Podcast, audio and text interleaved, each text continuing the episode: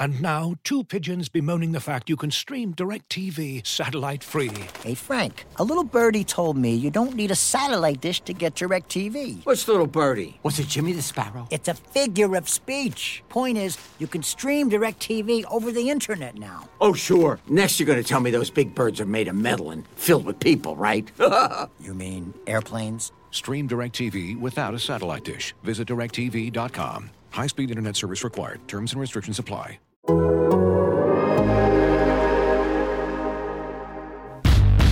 a new day. Yes, it is. Ladies and gentlemen, please welcome to Wild and Crazy Nights. The Athletic presents Hogan Jahns. Hogan for the win. We're going to consistently put players in position to succeed. Most important piece is we're going to take the North and never give it back. From CHGO, it's Adam Hoge. I don't think that this is a, a full rebuild, but you definitely have to retool your roster. And from The Athletic, it's Adam Jahns. Hey, what's up, Flus? and we're going to have measurable ways for standards of performance every single rep, every single game. Anyway, uh, who cares? Now, here they are, the Adams, Hogan Jahns. What's up? Welcome in Hoge and Jahns. Week four. Bears, Giants in the Meadowlands. What's up, Jahnsy? What's going on? New Jersey, is it? Yeah, it's the Meadowlands, right? East Yes. Rutherford, New Jersey That's right. is the date line. We've been out there a couple times in, in recent years. Oh, yeah. Yeah. Covered probably a handful of games out there between the Jets and Giants mm-hmm. games. Go out there twice this year. Well, I won't. That was the scene of the pitch pass by Tarik Cohen, was it not? The pitch pass. The um, well, When the- he threw the ball? it was a, it was it was a sweep. Then he threw the touchdown pass. Did he not? Freezer believe- left was in. Freezer left was in. Uh, I think there. you're thinking, wasn't that in Baltimore? maybe that was Baltimore. Was that Baltimore? I think. And it- was it to Zach Miller? That was Zach Miller. Didn't he have Was it? another one under Nagy? I don't know. It's all blending together. Freezer Yeah. left though. Remember Freezer left? How fun Freezer left was. Willy Wonka. All oh yeah, that they handed off to Akiem Hicks, right? That was in New York. that was in New York City, Yeah, they lost. and they game. lost, and they lost that game. Yeah. Oh, you're right. Um, Tarik Cohen did throw. It was like a two point conversion. Correct. There it is. Yeah, it was. I'm thinking of the longer pass he had in Baltimore in 17. Yeah, in 18 he threw a two point conversion. I want to say to Anthony Miller. You're right. Yeah, Yeah, I can yeah see I'm it pretty now. sure that's right. All right. Well, ah, the they- memories. Uh, the Bears' offense not quite as trickery now, and uh, you know, if uh some if a non Matt quarterback Eberflus strikes me as a guy who would waste no time installing plays called Freezer left. just, Nah, be like, just being honest. Like, no, what he's are we like, doing? he's here? like, I'm good. no. Yeah. Well, Mike Glennon this weekend, by the way, Where? one play away from getting in the How? game. He's on the Giants. Is he? You lie. You're a liar. No, he's the Giants' backup quarterback. Come on. I'm rel- I'm 93 percent sure that's accurate. I'm going to say, oh, prove it. Hold on, I'll look it up. yeah, I, I will too right now. I am.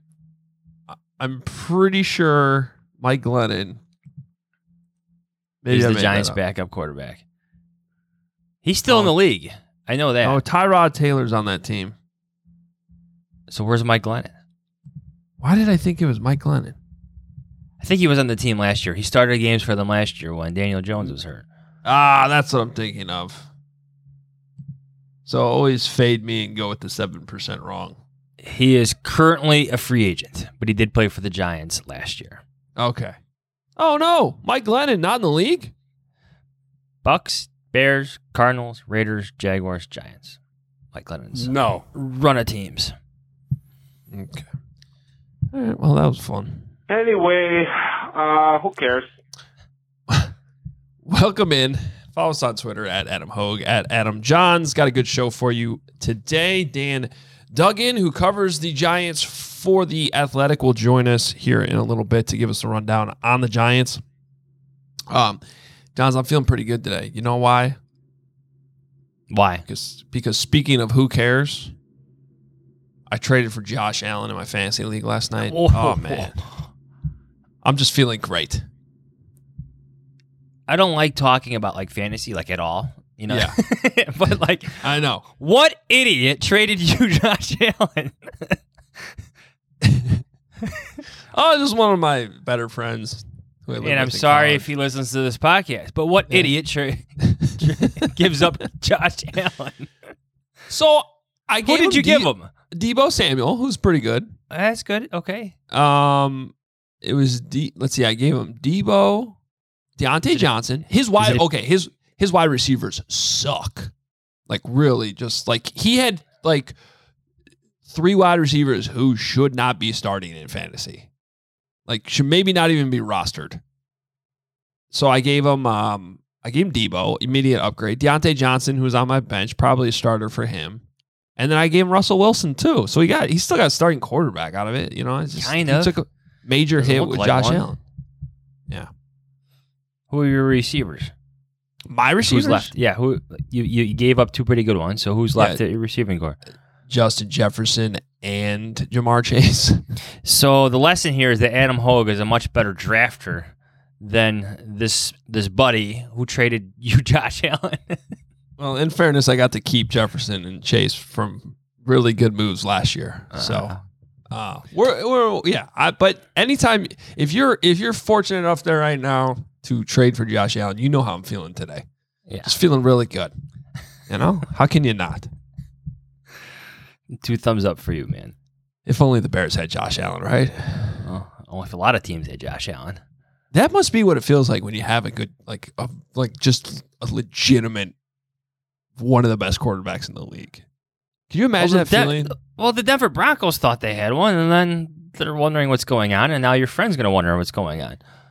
Yeah, but Nathaniel Hackett, I hate to say it, man. I don't mean to pile on the guy. I don't think he can coach, like head coach.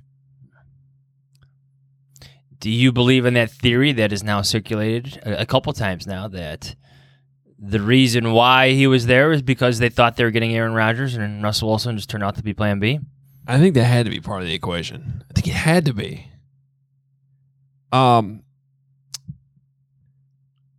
did- like, have you? I don't. We're not doing a Broncos podcast here, but did you see some of that stuff earlier? So they hired that like coach, the head coach, coach. When you hire a coach during the season to help you with like game management, that's a problem. Like during the season, like And then two games into mon- the season. Yeah, and then in his Monday press conference, he basically said like he wanted to do something during the game. He wanted to go for it on a fourth down, and the, and the coach of the coach of the head coach, whatever that guy's title is, told him not to do it. So he who just got it. here? Who just who, who just So- arrived like less than a week ago? So the so the coach of the head coach is now the head coach because he's the one making the decisions. Like the optics of that are just ridiculous. If that happened in this town, the calls for firing, the the, the calls for selling, like what is happening here? Like alarm bells should be going off. I mean, I get that it's only week three, but we've been down this road before in the NFL where you have like Urban Meyer was a little bit different for many different reasons last year, but you had the year of Jim Tomsula, right? When he was, and it was just like by week five, you're like, yeah, they're going to need to get another head coach next year. Like that's just going to have to be something that happens. Yeah. My favorite just- Jim uh, Jim Tomsula story is we were at the NFL owners meetings in Scottsdale. So we were at that nice Biltmore residence. And so all you know, all the media members hang out in the lobby. And his room wasn't ready. And it was kind of like a funny little scene. Oh man. I don't know. I think that was him, yes. That's my story. Not much to it, but I remember a couple reporters chuckling at it. Yeah, and I don't know. Maybe I'm wrong, but I'm just starting to get that vibe about this Nathaniel Hackett thing. Um, Jim Tomsula. A cor- Is there a European League of Football again? Not sure. It says I don't know if this is true. This is on Wikipedia. It says he's the head coach. Will be the up the head coach of the Rhein Fire in the upcoming European League of Football. They restarting that? Oh, so it's coming back. I didn't even NFL know Europe. that. And What's that was one of the actual old teams, the Rhein Fire. what's the team name again? Rain of Fire? the Rhein Fire? Yeah. Ger- uh, uh, German team. Okay. I didn't even know that was a thing, but good for Jim Tomsula. We've devoted way too much time to Jim Tomsula on the top of this podcast. And All right, let's jump Nathaniel into. yeah, make sure you're reading Johnstown the Athletic. This Yeah, is what happened when we talk about fantasy football. Yeah, we somehow were ended up down a Jim hole. Tomsula path. Jim Tomsula. That's cool. And Nathaniel Hackett. Um. Okay. First of all, let's get to some news from Halas Hall yesterday. It was a it was a Wednesday. There's um some key injuries on the injury report, right? You, you I don't like the fact that there doesn't seem to be much progress with Jaylon Johnson so far, right? That's not ideal. He was out there on the bike. Okay. Usually a better sign than not being out there on the bike, but when I saw him on the bike, he was just kind of just sitting on the bike, not pedaling on the bike. And then we had to leave practice. Yeah. So it doesn't look good at this point at 9:18 on Thursday morning. He was a DNP with that quad injury. Um, David Montgomery, obviously the other big name, not really a surprise there though that he did not practice with that ankle. They're still listing it as an ankle slash knee. Eberflus said it was an ankle. Correct. So can we just call it an ankle? Yeah, I don't know what we're doing there. Um, Velus Jones hamstring, obviously he's been dealing with. Okay, now he was limited in practice. He was limited at the end of last week too, right? He didn't play. Yeah, if you heard Matt Eberflus yesterday on Wednesday, he seemed to indicate that there was a setback that he aggravated the injury again.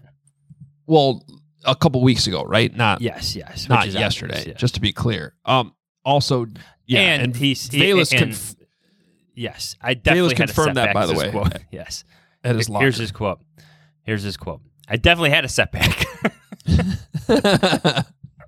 it's, I'm reading it right now. So I definitely had a, a- setback, and it's and that's why it extended a little bit. I mean, it happens, but it just shows how willing I am to get it back out there. So it sounds like he pushed himself a little bit. so that's pretty good confirmation that there was a setback. So take would that and think think so. about that for a little bit.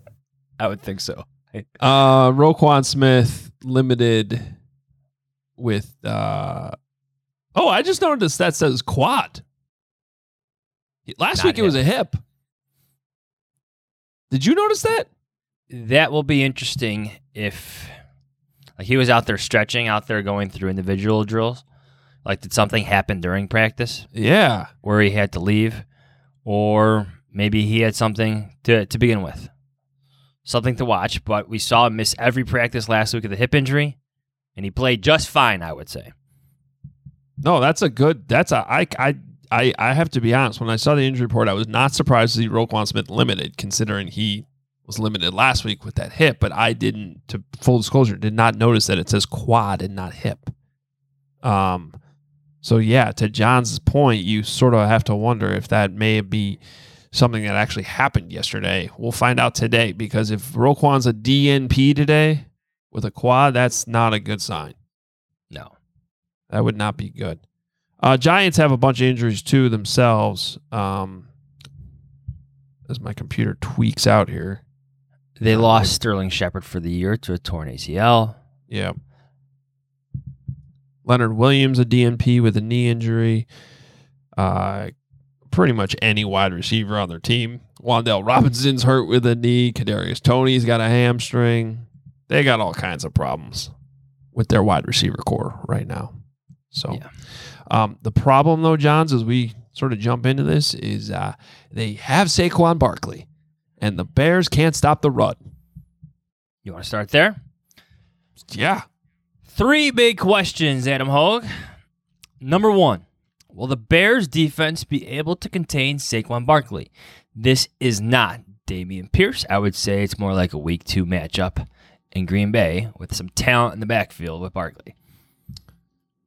Yeah, I contains the word. And I think this is where you have to lower your expectations a little bit, even just for contain, right? Like if if Saquon Barkley runs for 110 yards, did you contain him? You might. Yeah, I, might- I might consider to that a win. Yes, what you're trying to avoid is like the what? What do you have? A 35 yard touchdown last game. I was gonna say breaking play. That's what you want to take off the score sheet. this feels like one of those games where I I I'd be afraid of like that 75 yard touchdown run. Like just the absolute backbreaker. Now So Barkley's up- had some. Go ahead. I was just gonna say if he if he pulls out 105 yards and a, and one touchdown, I'm like, yeah, okay, that's like, oh, well, you you might take that this week. Yes, yeah, yeah. Barkley's had some interesting performances against the Bears. Remember, he got hurt Yes. along the far sideline at Soldier Field, and then he had that back-breaking run. It was like what third and long, long, long against Matt Nagy's Bears. What is in your coffee there? Is that just foam? It's That's just uh, foam. Yeah, we got some foam going on here. We got some um, little vanilla creamer in the iced coffee. Ah, that's what it is. Okay, your vanilla creamer. it's one of those uh, Nes- Nespresso machines. ah, fancy. Those are nice. when he when he had that uh that first down run on third and long where Matt Nagy called the timeout in second down, where they ended up getting the the field goal at halftime. This is the same game as Freezer left, I believe. You don't remember? That was in the no, I do. I, I- I do remember. It was a long time ago, though. Okay. I, I think that I think the thing is though that Saquon, because what you're looks like bringing up, you actually just like in two sentences brought up Saquon Barkley's career. you have the guy that looked like an absolute rare um, exception to the idea of you probably shouldn't draft a running back in the top five. I think he was number three overall because he looked so legitimate as a rookie, and then he gets hurt against the Bears. So like you saw the good against the Bears, and you saw what's cost him the last couple seasons. My fear is if you watch him the first few weeks of this season, he looks more like the guy from when he was a rookie. Yeah. He looks back. So, Number two. Yeah. Number two. Moving on. Rate your concern. One to five will go. Five being the highest as far as you're concerned. How do you feel about the Bears' pass rush after three games? It's produced only six sacks. Um, I'm going to say a three because I do find it concerning. However, if you're going to be insistent on only rushing four and virtually never blitzing, what have the Bears blitzed once or twice the entire season so far? It's been minimal. You're not going to lead the league in sacks that way. You just i i unless you have like just an absolute stud defensive line, which I think the Bears have a decent one. But yeah, it's you're just not going to pile up the sacks that way. Um that said, I think that and Corey Wooten's been talking about a lot about this, so I'll give him the credit because he obviously knows what he's talking about when it comes to defensive line. He doesn't think they're rushing as a unit. Not quite. Uh, Not yet. Yeah, like they're not rushing as as one, you know, four as one. Um, and he and that requires you know a lot of contain, keeping the quarterback in the pocket and basically forcing him to run into a sack sometimes. That's the way the Bears are going to play. So I'm not gonna I'm not gonna go as as like a five, like oh no they don't have the they don't have the players. I I just think that they have to they have to do a better job of rushing together. Also, Laremy Tunsil won't be out there this week. And that was just a tough matchup for Robert Quinn, who doesn't like to flip sides. So he's just in a matchup like that can say, "Ah, I'm just going to go up against left tackle the whole time. Not exactly how I would handle it, but that's how Robert Quinn is comfortable. So maybe this week will be a little bit better. Can I read you a stat? This is from Adam Schefter. Biggest reason the Giants lost their seventh straight Monday night football game. The Cowboys defense generated its most QB pressures since 2017. Daniel Jones was pressured a total of 24 times Monday night, the most by the most by a QB this season, or for a QB on a QB, I should say, Yeah. and the second most over the past two seasons. So that's a good sign for the Bears pass rushers. Like Al-Quadin Muhammad has to be better. He does. I think Trevis Gipson and Dominique Robinson are giving you something, but Muhammad has to be better. But looking at that Cowboy stat, I also want to say to all Bears fans, you don't have Micah Parsons, so don't Nope. get your don't get too uh, ahead of yourselves Do you know where Micah Parsons was drafted, by the way? after Justin Fields. Yeah. Two picks after Justin Fields. You think the Giants regret that trade? Maybe a little bit. You can't say the Bears screwed that up. No, the Bears no, traded no, up for Justin Bears. Fields. No. I mean, would you expect them to be drafting, you know, trading up for Micah Parsons? I mean, maybe. Well, who's the, the the selection of the Giants is Kadarius Toney. Yeah. Well, that was honestly my biggest problem with how that trade went down. I understood what they did, and they ended up with another pick, which I think was the Evan Neal pick this year that they took with He the Bears pick. and he doesn't look good. He struggled a little bit, but that happens with tackles early on. I'm not ready to write him off. Um, I just I was really against Kadarius Toney. You you didn't have to do too much homework on him to understand that there were some red flags there that you might want to avoid. So if you're going to trade back like that, I would take a much safer pick later on. They took Toney and then their div- the part of the problem is it's their division rival got Micah Parsons with the very next pick. Yeah, and he looks like a transcendent player. Getting shout outs from Lawrence Taylor on Twitter. I mean, That good. I still have all the respect in the world for Aaron Donald, but Micah Parsons is starting to push for that spot as the most dominant player on defense. Give him yes. in the NFL. Let's let's not too get like again. Let's not get it too far ahead of ourselves. But he looks He's pushing for little it. bit of special. Oh yeah. All right, number three. We have to talk about him just a little bit. Rate your concern after three games, one to five. Five being the highest, as far as you're concerned. Again, where do you stand on Justin Fields? Okay, I have a question though. Like most people go I did one, to ten last one week. One to ten. Why are you a one I- to five guy? I did that. I think we need week. to address this. I, I want to narrow that down. I want to switch it up from the other week. We did one to ten. Okay, I just Truthfully, it's three games, so it's not. You're a one to five guy. It's okay. We're, You're one, we're one to five. guy. I'm a five takeaways guy. You know, you did no, ten you gotta go five takeaways. Sure. yeah.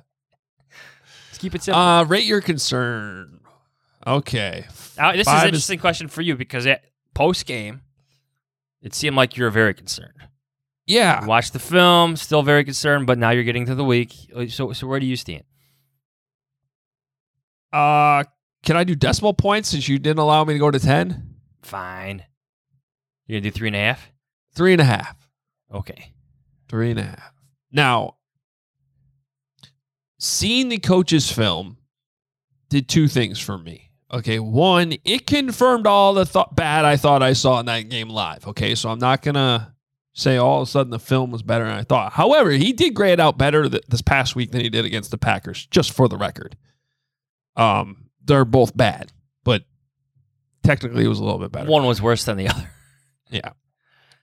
However, there was one thing I saw that it's still a concern, but it makes me feel a little bit better about him potentially getting out of it.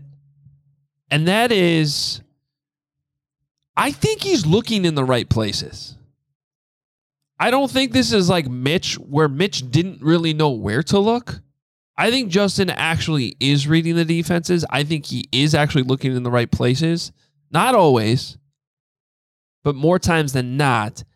I don't think he's trusting himself to know that he's looking in the right places. Does that make sense? Like he's unsure that he's actually doing it properly.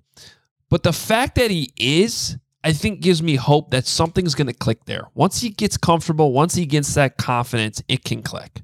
Does that make sense? Yeah, it does. It does. I, you're, you're like me, right? You're out at football games, little kids' football games. People come up to you, they ask what's going on. It's Justin Fields, Justin Fields, Justin Fields. Like, what, what's going on? And, and the answer I'm giving uh, giving everybody, I think I said it like five times yesterday. The problem is that he's like where his throws are going. Like, it's not throwing the ball. It's that sometimes he's not throwing the ball. Like he's looking at Yeah. the right places. He sees the guy. He just has to let it go. Yeah. Let it go. Trust it. Well, we'll see if that starts. Yeah, we'll see if that starts to click this week. Okay, we'll get to our over unders and our predictions here in a minute. But first, let's get the Giants' perspective on things. Dan Duggan covers the Giants for the Athletic. You can follow him on Twitter at D Duggan. That's spelled D U G G A N 21 on Twitter. And you obviously should be following him this weekend as the Bears take on the Giants. Dan, what's going on? Thanks so much for joining us today. Yeah, thanks for having me, guys. So, give us an idea. Obviously, the what's kind of crazy about this matchup this weekend is one of these two teams is going to be three and one, which I don't think in Chicago crazy. or Yes. or New York we expected that. But how's it going so far with Brian Daboll, Joe Schoen? Because the are t- these are two guys the Bears were also interested in, in the offseason. and on the flip side, the Giants were also interested in Ryan Poles, who ended who ended up in Chicago. Yeah, no, I mean, I think there's a lot of optimism. I mean, you know, the game Monday night against the Cowboys, I think was a little bit of a reality check. Um, but I don't think anyone thought they'd be two and one with you know a pretty good chance to go three and one on Sunday. So uh, I think you know anytime. Trust me, I've been on the beat seven years. I've been through plenty of these regime changes. There's always that honeymoon period, and then usually they come out of the gates, you know, zero and six, and and all the good vibes disappear. With this regime, I do think there's genuine excitement. The way they pulled out that Titans game, no one thought they'd go down there and win, and the fashion which they won with going for two at the end. I mean, that that really uh, bought Brian and Daboll a lot of goodwill from this fan base because you know I think that's just something they needed a little energy, a little life pumped into it. So listen, I think the reality is they're still not a very good roster, but with the schedule they have and the way you know he kind of has guys buying into this point, I think there's a little more optimism here than, than fans expected. You know, maybe coming into the season. Dan, give us a sense of like what they're they're trying to do, like what their messages are. Like, have they used the word rebuild? Like, we know what Ryan Poles is trying to do here. He's tearing everything down. He's going young. He's trading for more draft picks. You know, Justin Fields doesn't really have good receivers. He's trying to get through this year, but give us a sense of what Daboll and Schoen are, least saying and, and like what their long term expectations here are. Yeah, Schoen, you know, these guys always come up with like pretty good catchphrases. I think his is, I haven't heard in a while because he hasn't spoken really, obviously, since the offseason, but it was, I think it was compete today and build for tomorrow, which is a nice way of saying we're not going to tank, but we are focused on the long term. Um, and I mean, listen, you could not pin Joe Schoen down to any level of expectations this offseason. He wanted no part of that. You know, understandably, he's not going to sit there and say, oh, we're going to win 10 games, but I think he, he wants it to be known that, listen, we're in the ground floor which should be a long process. So don't hold us to you know any high expectations for this year. And, and you know with these guys, actions obviously always speak louder than words. And the fact that they came in and they, they cut Logan Ryan, they cut James Bradberry, they cut Blake Martinez, they cut all these high priced veteran holdovers from the previous regime. And really only Bradberry is a cap uh, cut. The other ones were just kind of culture or fit. So they're not looking like let's just try and patch this together and, and make an unexpected run in year one or year two. They're definitely taking the long view. Obviously, the biggest piece of this whole equation will be quarterback. The fact they didn't exercise Daniel Jones' fifth option, pretty good signal where they think that's headed. Um, so yeah, you know, anything they do this year, I feel like is a bonus. This is kind of, uh, you know, they get a free pass this year, and their their build really starts with the draft picks last year, and then what they do next offseason when they actually have some cap space. Yeah, it sounds very, very similar to what the Bears are trying to do right now. Uh, one difference, though, is where the two quarterbacks are at. Justin Fields still only in year two. Daniel Jones seems to be at the end of his leash there in New York. What would you put the percentage chances of Daniel Jones being back as the Giants quarterback in 2023? Ten percent. Like I just, I don't. I mean, the fact that you didn't e- exercise that fifth year option, which I think was the right call. Don't get me wrong, because you've seen with Sam Darnold and Baker Mayfield how that can really handcuff a team. But that's you know, it's twenty million dollars for one year of a, a starting quarterback. If you had seen something in those first three years, which obviously they watched the film before making that decision, you would think they would pick it up. And listen, we're three games in, and he played heroically on Monday night. You might look at the stat line and not think so, but anyone who watched that game, he was running for his life every snap. But nothing you've seen these first three weeks suggests, oh wow, he's taking like some Josh Allen type leap under Brian Daboll's tutelage. So, I, I mean, listen, they did this in Buffalo where Joe Schoen came in with Brandon Beane and they inherited Tyrod Taylor. They actually went nine and seven, made the playoffs in that first year, and traded him and blew it up, and obviously went all in to get Josh Allen. So I just, I have a, you know, it's a short track record. It's only happened one time in, in Joe Schoen's history in, in that regard, but it just feels like that's the blueprint he's going to want to follow here. And yeah, I would be very surprised unless Daniel Jones blows them away, which to, to date he hasn't. I can't see any way he's back. What are your thoughts on Mike Kafka as offensive coordinator? We know him pretty well here. He, he's a St. Rita Southside guy from Chicago. He went to Northwestern. He's a name we got to know a little bit more because of the Nagy connections to Kansas City. Like, how has he done over three games? Because he's the one calling the plays, not Daboll, right? Correct. And well, listen, he's replacing Jason Garrett, so the bar was set pretty low as far as uh, you know creativity and ingenuity. But no, he's he's definitely uh, impressed. I mean, there's definitely some roster deficiencies he's trying to manage around that you know as Garrett was too. So that's going to make any play caller um, you know limit their options a little bit. I mean, they're not scoring a lot of points, but I think that's more to do with the fact that they might have the worst combination of offensive line, tight ends, and wide receivers in the league. I mean, honestly, it's it's so bad at those positions, so it's really hard to to you know replicate that Kansas City offense. But uh, even if you just go back to that two point conversion I referenced with the the shovel pass to Saquon, um, that's right out of Andy Reid's playbook. So I mean, he's obviously infused some of that Kansas City creativity. I think you see he has a plan. Again, like Monday night, they had the right idea. Like we're gonna get the ball out quick. We're gonna do a lot of RPOs and, and give Jones options to just get the ball out of his hands. But when the pass blocking is not holding up at all, it really makes it tough for an offensive coordinator. But no, I think um, there's a lot of promise there. I mean, listen, it's never a bad idea to take the head coach who was, you know, helm at the helm for the Buffalo offense and the uh, guy who was integral in the Kansas City offense. That's two pretty good places if you're going to try and build an offense. And uh, I think it's gone well so far. And you're just excited when the personnel gets upgraded, you know, what the ceiling really could be for this group. What's up with uh, Kenny Golladay? That, that's another Southside Santa Rita guy just like Kafka. So I guess that connection's not. they're not bonding over their, their high school connection there, but like, what, what's going on? The guy's barely playing and he's got all that money. Yeah, I mean, listen, that is the Dave Gettleman parting gift. I mean, you know, four years, seventy-two million dollars for Kenny Golladay last offseason, which I'm not sure quite who they're bidding against there.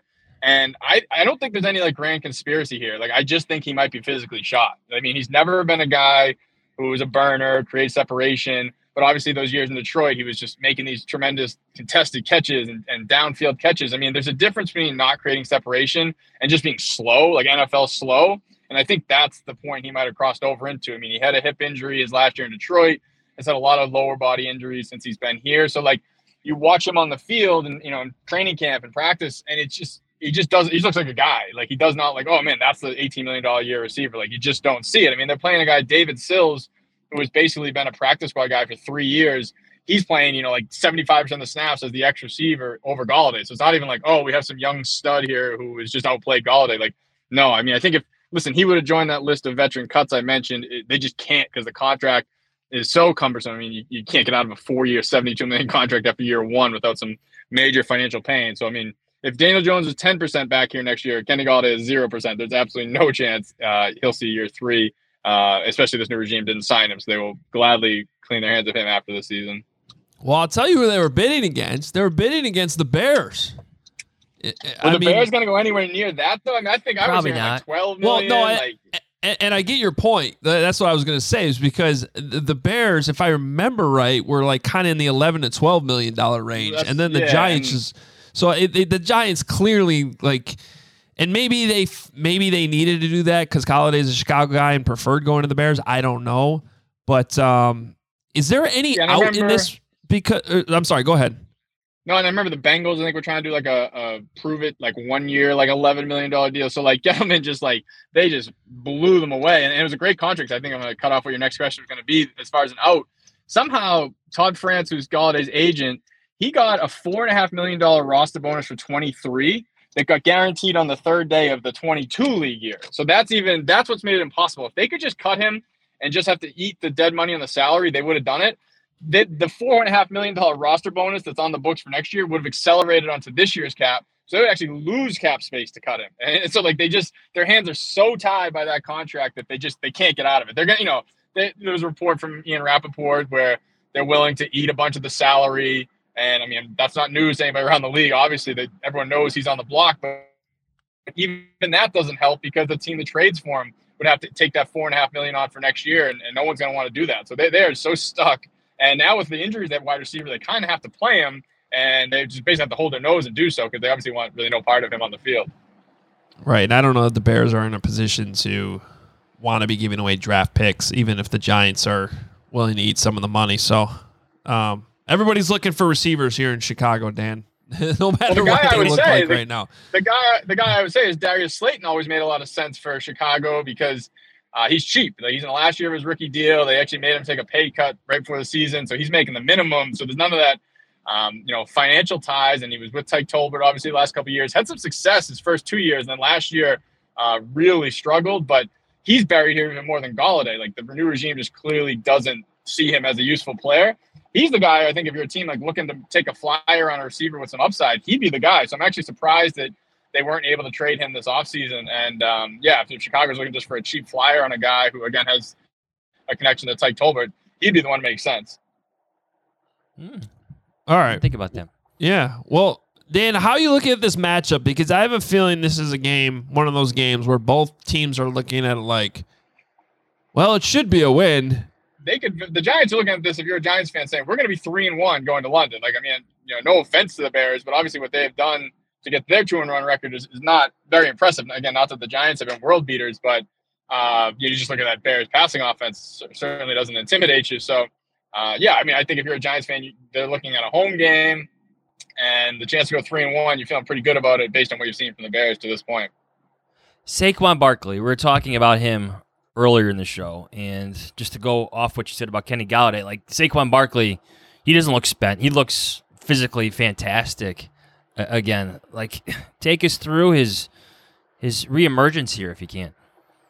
Yeah, and I mean, he looks. I would say he might look better than that rookie season where he was, you know, setting rookie records and winning rookie of the year. Like he has a, a, different level to his game this year, where he's always been obviously explosive and a big play threat. I think the difference this year, and maybe it's because he was angry all offseason. He was taking on the critics, basically telling them to stick it.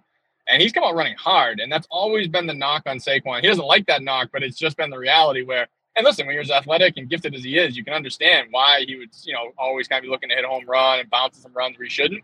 But this year, he's like punishing tacklers, putting his shoulder down, and obviously he's a big, strong guy, so it makes sense to do that.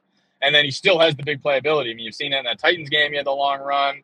Had the touchdown on Monday night, where that was just, I mean, the run there was just everything you could ask for running back. The vision, Absolutely. the speed, the power, like it was just amazing. So he's 100% back, and like I said, maybe then some. And listen, he's had the injuries. Like he didn't forget how to play football. He's just been so beaten down by injuries. So the question is, can he keep this pace up, you know, for 14 more games? Because that's really been the question. It's it's one thing after another. Is the ankle, then the ACL, then he comes back from the ACL and hurts his other ankle. It was just like he just couldn't escape that uh, the injury plague the last three years. But I mean, he's obviously playing for a contract, another guy whose future is up in the air.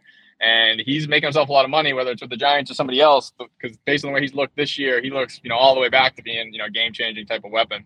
One more for you, Dan. We went through the the pressures that the, the Cowboys kind of added up on the Giants all after Daniel Jones. Like, take us through that. Like, is it the offensive line? Is it some of the stuff you said about the, the scheme and, and getting used to it? Is it Daniel Jones holding the, the ball too long?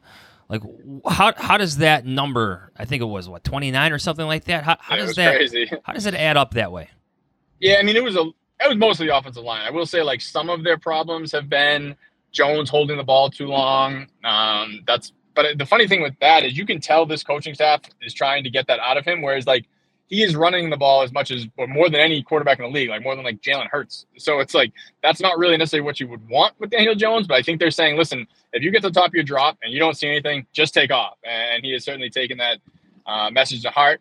But on Monday night, it was the offensive line. I mean, Evan Neal, you know, I think he's a guy with a ton of potential, obviously number seven pick, but he got, you know, his welcome to the NFL moment from Demarcus Lawrence, where he just he just couldn't he just couldn't compete in that matchup. It was really lopsided.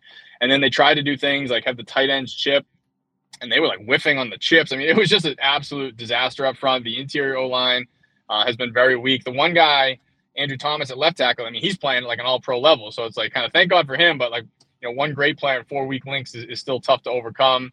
So yeah, it's it's been a it's been a concern. I mean, Neal looked worse on Monday than he did in the first two games, but there have been some questions with him in, in pass pro. And you know, again, it's a rookie. He's three games in. It's going to happen. He, he does look very good uh, run blocking, and I think that's that's the strength of their team. I mean, this this should be an old school football game. I would think on Sunday with these you know two uh, you know kind of storied historical franchise. I think it'll be some throwback type game. I think both teams going to want to run the ball a lot, and um, that's probably both teams' path to a win.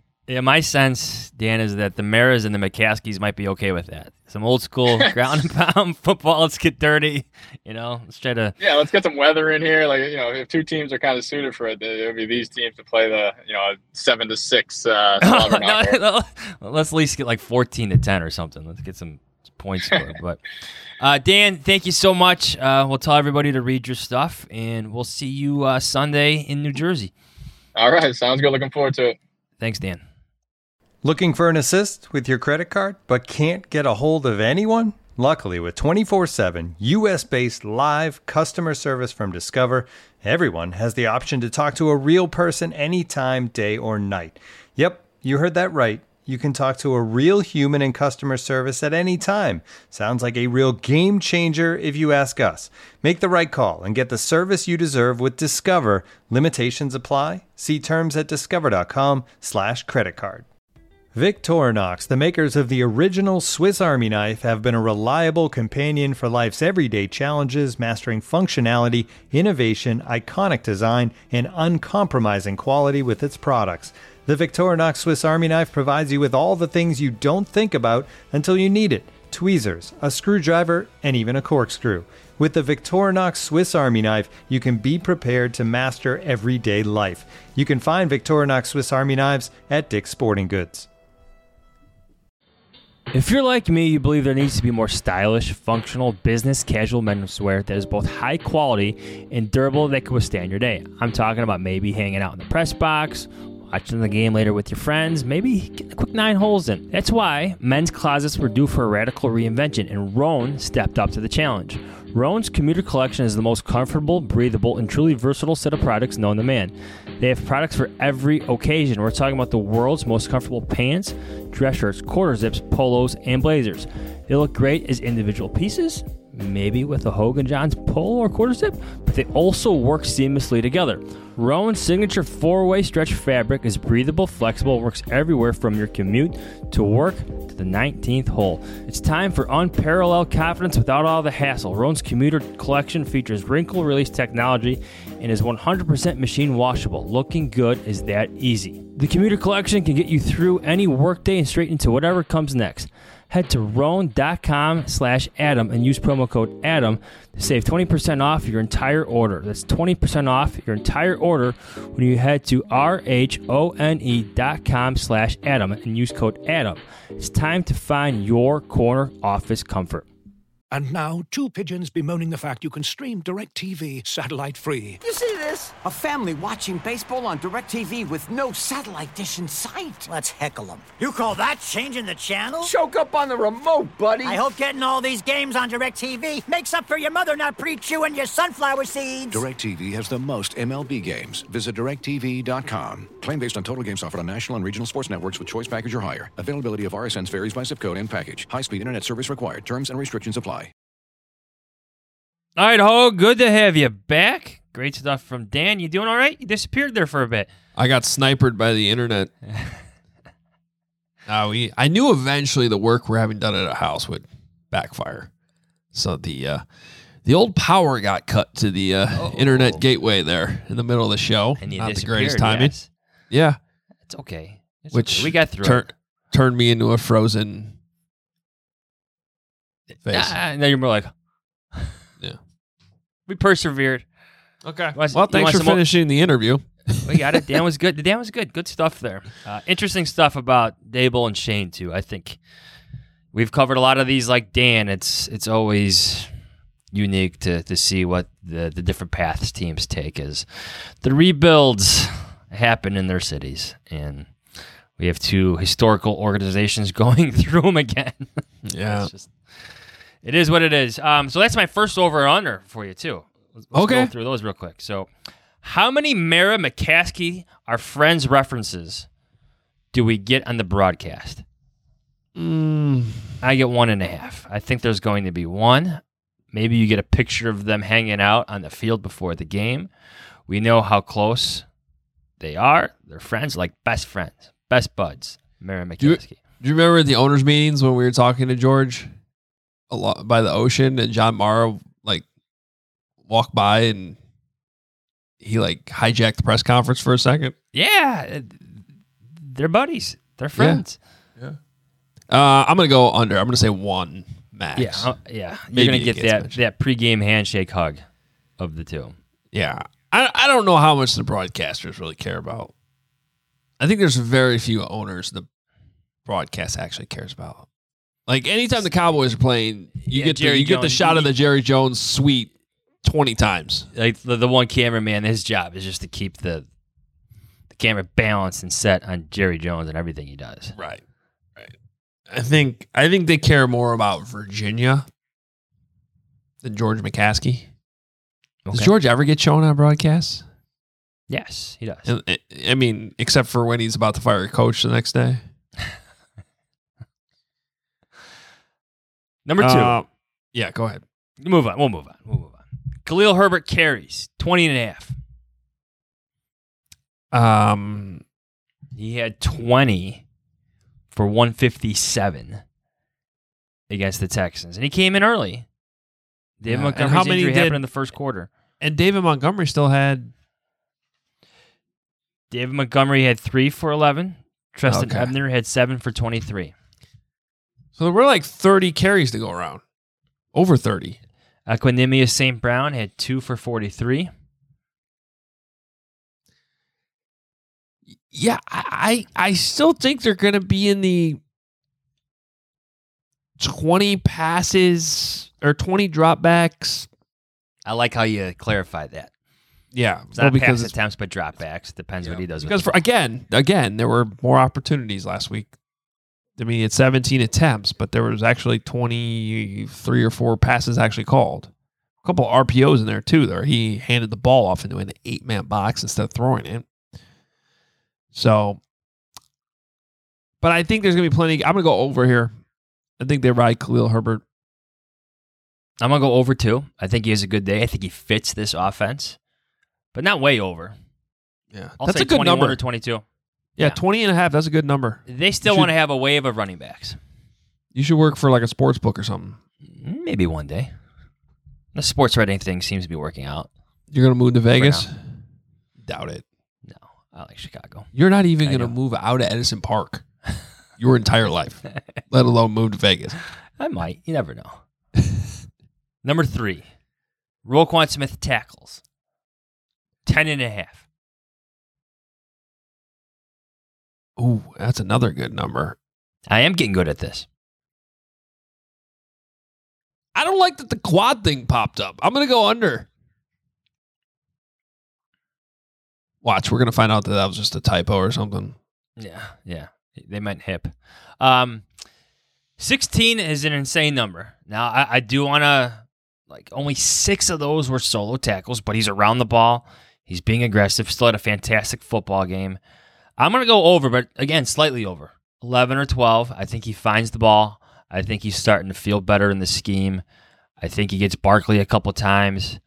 Maybe he has one TFL on Barkley or someone else. But I think he's a problem for the Giants. Yeah, well, I hope he is. Um, I have to share something for it with you if I can find it. What was the over under we had on the broadcast last week? The Lovie Smith references or whatever? How he coached the Bears? Yeah. Some people were saying that that went over. It went over? That's what some people were tweeting during the game. I don't know. Uh, That, that was six. I think it was six and a half. Any Lovie Smith Bears reference. That's what it was. Um, I do have something to share with you. Shout out to Nick Villarreal, who has been doing something we never do, which is keep track of our picks. You're doing pretty well, my friend. I've turned a new leaf. You are you ready for this? Okay. You were five and one last week, and I was four and two. I was four and two. That's good too. Yeah, against the spread. You are 13 and 6 on the season so far. Wow. Okay. Now, if you're a Yeah. gambler, you start listening to uh, the Jahns here. So you should move to Vegas and do this for a living. Mm-hmm. I am 10 and 9, which is Which is still Sti- not bad. still a winning record. You take that. Um, but 13 and 6, 68%. So, listeners, you have a tough choice this week. Either ride with Jahns or start fading him hard.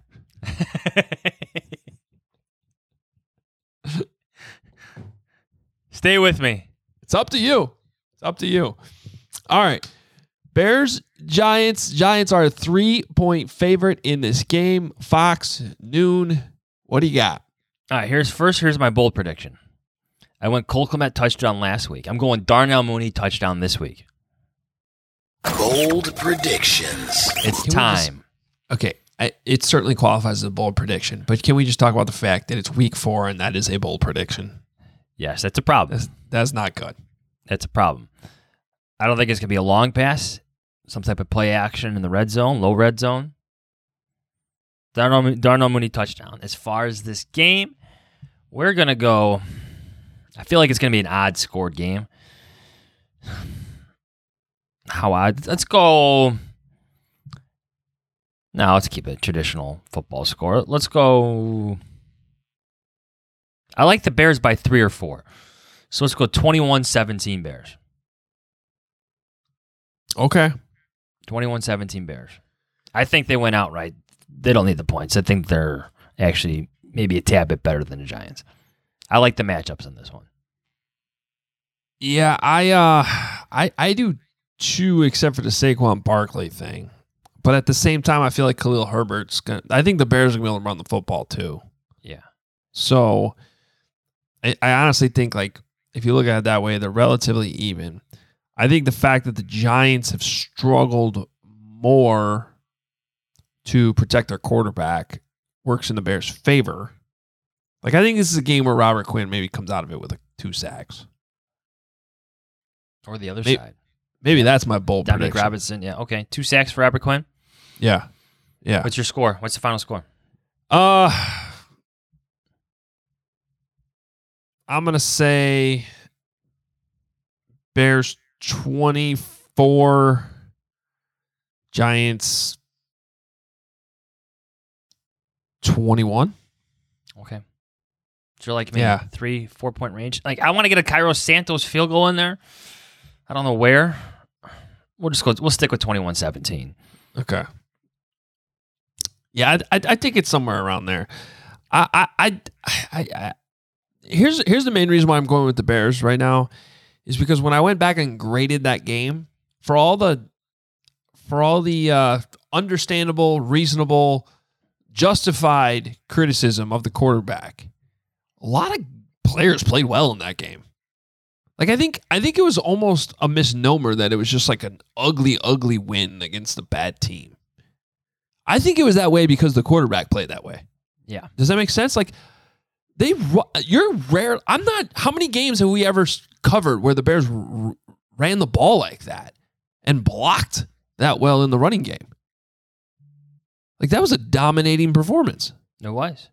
I'm gonna change my score. Sorry, I was thinking while you were talking. I'm gonna go 23-17. I don't think the Bears score three touchdowns. I think they score. There'll be some field goals kicked in this one.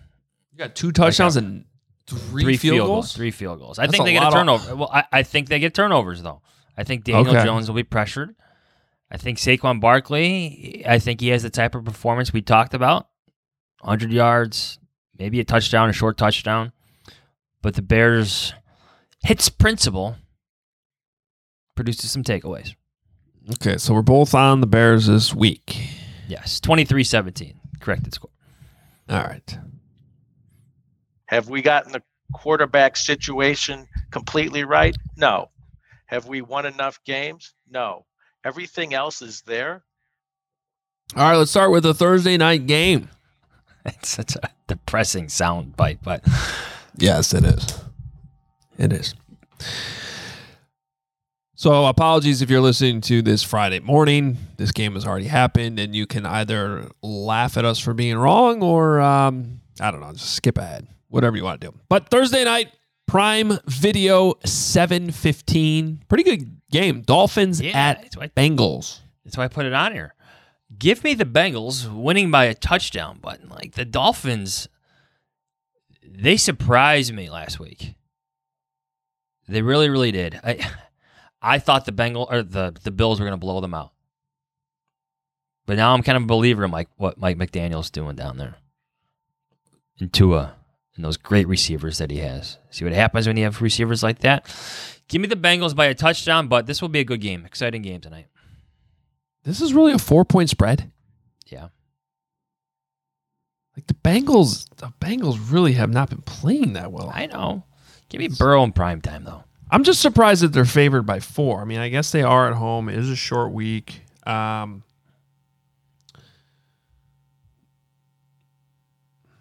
man, I think I'm going to keep riding with the Dolphins. The thing that has me very worried, though, I'm i I'm going to take the points just because it's more than I think it should be. I think this is a good game. The Bengals have still struggled to protect their quarterback, and the Dolphins can grind it out and run the football. Um. Oh, we don't know right now if Tua is playing, right? Mm-hmm. He's been he's listed as questionable. Well, can I do a qualifier then and take the Bengals if Tua's not playing? That's what I'm doing here. If Tua plays, I'm You're I'm- qualifying it? Okay. well, I mean, I think that's fair. The starting okay. quarterback. Um, the one, the one alarming thing about that Bills game the other day, the Bills ran ninety something plays to the Dolphins thirty something. Like that, that that's unbelievable. Are you telling me that Ken Dorsey has every right to throw crap around in the in his in his booth there? Uh, well, has that become a gift yet? Like, I want to start. Oh, it's using got that, to. It's uh, got to. It's a text great messages. I love that that happened. I love that that happened. Hoge, Hoge, Hoge, Hodge, We go to London on the NFL Network. One of these 8:30 a.m. games. Don't say I didn't warn you. Set your fantasy lineups early. Set them Saturday night. Do not forget that there is an 8:30 game Sunday. Okay, set an alarm on your phone right now if you need to. There's gonna be at least two guys in my fantasy league that have no idea this game is happening until about 10 a.m. like the guy who traded Josh Allen. he's, he's probably listening. Like, I, I hate Josh right now. That's awesome. That's fantastic. Ah, he's a Packer fan anyway. Good. Pile on him. All right, Vikings playing the Saints. This is in London. Is this at Wembley or Tottenham? I'm not sure, but Andy Dalton might be playing. That's right. Because Jameis Jameis Winston has not been practicing all week. So we might see Andy Dalton in this game. Um, either way, I, I'm going to take the Vikings here. I think I- don't think the Vikings are great, but I do think they're a pretty decent team. It said something that they were able to grind that victory out last week. I think It- they really shouldn't have won that game against the Lions. Well, it's the Lions, and eventually you have to Yeah. account for the Lions being the Lions. I'm taking the Vikings in this, even with Winston plays. Yeah, I think I am too. The Saints haven't looked really good the last couple weeks. So, all right, keep her moving. Buy me some peanuts and cracker jack. We go to a noon game. Seahawks and Lions. We're keeping this in the NFC North. This is on Fox against the Bears game. Lions are four and a half point favorites at home. Uh, this is a tough one. Give me the Seahawks and the points. okay, okay. I'm going to take the Lions. I don't think the Seahawks are very good. I don't think the Lions are very good. Yeah, but I think the Lions are respectable. I actually like that Dan Campbell took responsibility for that loss the other day. Good. I think that earned you some points in the locker room. And um, yeah, I think the Lions bounce back at home. They can score think the- points. The Lions can win, but like, give me the four and a half for the Seahawks. I, I, I don't think the Seahawks can score. I think the Lions are going to be able to put up enough here. So, um, okay. And in fact, You better lock it up. You better lock it up. No, you lock it up. You lock it up. Lock it up. Lock it up. I just think I hate the Seahawks. I don't know why. I that that preseason game against the Bears, I think insulted me to a point where I just I put money on them to have the worst record in football. Okay. Then they go out and they beat Russell Wilson in week one. But I think that might be a game that we will look back on at the end of the year and be like, how did that even happen? Give me the Lions. All right. All right. Now we move to the late afternoon window, which the Packers own and play in every single week. CBS 325, Patriots at Packers. Stunning that this has gotten to this point. The Packers are a nine and a half point favorite. Yeah, Mac Jones is hurt, right? Yeah, Brian Hoyer probably starting for the Patriots. Man, there are a lot of games with quarterback question marks Yeah, here. give me the Packers by like two touchdowns here. Yeah, I you it know just, just- it strikes me as the game where Aaron Rodgers by the end of it is going to put up points. Brian Hoyer is not going to be able to keep up. The, the the Patriots got problems. Yeah, they do. I don't think the Patriots are very good. I, there's just part of me that can't do nine and a half with Bill Belichick coaching. Does that? I mean, is that a fair point?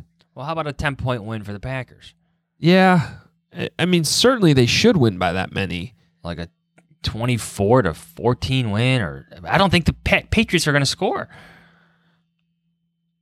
Yeah, Brian Hoyer is not horrible. He can move the football a little bit. He did for the Bears, but that's a long time ago. Yeah. Yeah, but if he did it for the Bears, shouldn't he be able to do it for the Patriots? Yeah. I'm going to take the Pats here. Hoyer's been there for a long time. He's been with those coaches for a long time. He knows the system. I think the Packers win this one comfortably, but